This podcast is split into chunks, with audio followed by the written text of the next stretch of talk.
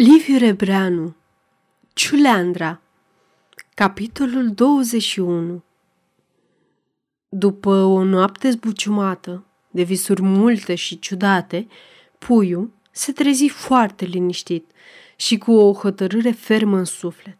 Își făcu toaleta cu mai mare grijă ca alte dăți. Se privi îndelung în oglindă, să-și verifice înfățișarea demnă – fața palidă, slăbită, pielea întinsă, lucioasă pe umerii obrajilor și zbârcită puțin în colțurile gurii, apoi ochii rătăcitori și mai adânciți în orbite, îi arăta un om nou, cu totul deosebit de fostul dandy veșnic pudrat, parfumat și pomădat. Își zise că acestea sunt urmele suferinței. Se simțea încântat că a suferit atâta și socotea că prin suferință s-a apropiat de Madeleine. Fixă oglinda cu picior pe masă, așa încât, trecând, să se poată vedea și admira mereu, până va sosi doctorul pe care îl aștepta azi mai încrezător ca totdeauna. În sfârșit, ursul apăru cu alaiul obișnuit și îi adresă întrebarea cunoscută. Ce mai e nou, domnule Faranga? Îl măsură o clipă, aruncă o privire împrejur și se pregăti să plece. Puiul însă îl reținu cu vioiciune. Doctore, te rog, am să-ți fac o destăinuire foarte importantă. Ursul se uită la el cercetător. Poftim, te ascult. A, nu, se apără puiul aproape protestând. E ceva particular și doresc să-ți o comunic numai dumitale, între patru ochi. Țin foarte mult, doctore. Doctorul îl mai privi puțin și încheie. Bine, am să te chem îndată ce voi termina vizitele. Puiul fu cuprins de o înfrigurare mânioasă. Alerga de aici colo, mormăind frânturi de cuvinte parcă și-ar fi aranjat un discurs. Trecea în anticameră la gardianul care se așternuse să descifreze universul, iar se întorcea în odaia lui. De câteva ori, trimise apoi pe Leahu să vază dacă nu s-au sfârșit încă vizitele. Răspunsurile îl supărau căci era invariabil același. Mai e nițel. Când fu chemat în sfârșit, își luă brusc o ținută rigidă și porni cu pași solemni, urmat de nedespărțitul gardian ca de un aghiotant. Ei, să auzim!" îl întâmpină doctorul ursul în picioare, scoțându-și halatul alb.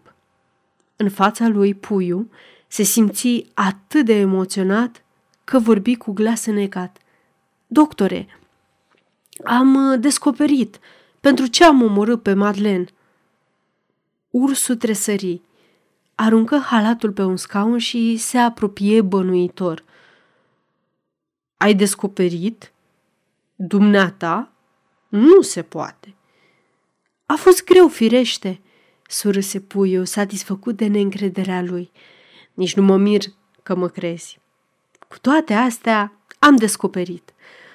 După lupte grele și mari zbuciumări sufletești, a trebuit să-mi scrutez trecutul, faptele, gesturile cele mai mici. A fost o muncă titanică. Doctorul nu-și putea ascunde uimirea. Avea o șovăire care arăta că nu știe ce să creadă. Îl așeză și îl invită să-i povestească. Și puiul, cu multă introducere și copioase amănunte, spuse cum a ajuns să-și dea seama că e împovărat cu o cumplită ereditate criminală și cum aceasta a tot râvnit să se manifeste până ce a izbucnit în uciderea Madlenei. Povestind, se făcuse mai palid. Îi tremurau puțin mâinile, păstrând însă pe față mereu un surâs martir. Acum toate astea sunt clare în mine ca lumina soarelui, adăugă cu o strălucire extatică. Nu-ți închipui și nimeni nu-și poate închipui Ce îngrozitor a fost când a trebuit să-mi dau seama. Nu e puțin lucru să simți categoric, într-o bună zi, că ești un criminal născut și că toată viața ta a fost un lanț de porniri criminale, de crime oprite la timp, numai prin voința și educația ta, că ai trăit atâția ani cu povara asta imensă în suflet. Azi mă mir cum am putut trăi așa, cum n-a fost nimeni să îmi deschidă ochii. Ursul își regăsise stăpânirea. După o pauză, îi zise liniștit. Totuși, asta încă nu ne spune de ce tocmai pe soția dumitale ai ucis-o. Curios ești, doctore, se enervă deodată puiul.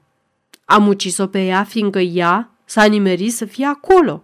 Atunci, nu pricepi? Dacă mi ieșea în cale jupâneasa, aș fi omorât-o pe jupâneasă. Ori dacă erai chiar dumneata în fața mea, străin cum ești, fi sigur că pe dumneata te sugrumam. Foarte agitat, făcu un gest cu mâinile, încleștându-și degetele convulsiv. Doctorul urmări gestul și întrebă brusc, aspru. Așa ai sugrumat-o și pe ea? Probabil, răspunse puiul repede. Apoi, ca și când nu s-ar fi încurcat, continuă mai domol. Exact, însă nu mi-aduc aminte. Știi, în momentele acelea, singur, instinctul e conștient și activ, restul se supune orbește. Aceasta este o înregistrare Cărțiaudio.eu. Pentru mai multe informații sau dacă dorești să te oferi voluntar, vizitează www.cărțiaudio.eu. Toate înregistrările Cărțiaudio.eu sunt din domeniu public. După o mică tăcere, cu alt glas, aproape stins, zice De alminteri, toată înfățișarea mea, când eram furios, avea ceva din cruzimea bestială a primitivului. Cineva mi-a spus odată, nu știu cine, dar vorbele mi le amintesc perfect. Mi-a spus, evident glumind, că la mânie semăn ca două picături de apă cu omul din caverne. Da, urmură doctorul pierdut, cu gândurile aiurea. Din toate astea, trebuie să reții, doctore, reluă puiul apoi cu nou avânt, că motivul crimei e o dispoziție criminală foarte puternică, înțelegi?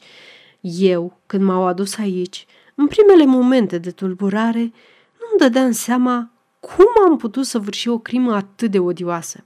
Ei bine, azi, după trei săptămâni de meditații necontenite, ei bine, sunt lămurit. Adevărul adevărat e că sunt nebun. B-am constatat eu însumi, doctore. Nu o clipă de nebunie cum credea sau voia să facă să se creadă bietul papa, ci o nebunie definitivă și iremediabilă. Din nenorocire, asta e realitatea, doctore. A avut un râs scurt, nervos, sec, care răsună în odaie ca o scuturare de cioburi sparte. Doctorul Ursu se cutremură parcă l-ar fi atins o undă neașteptată de frig.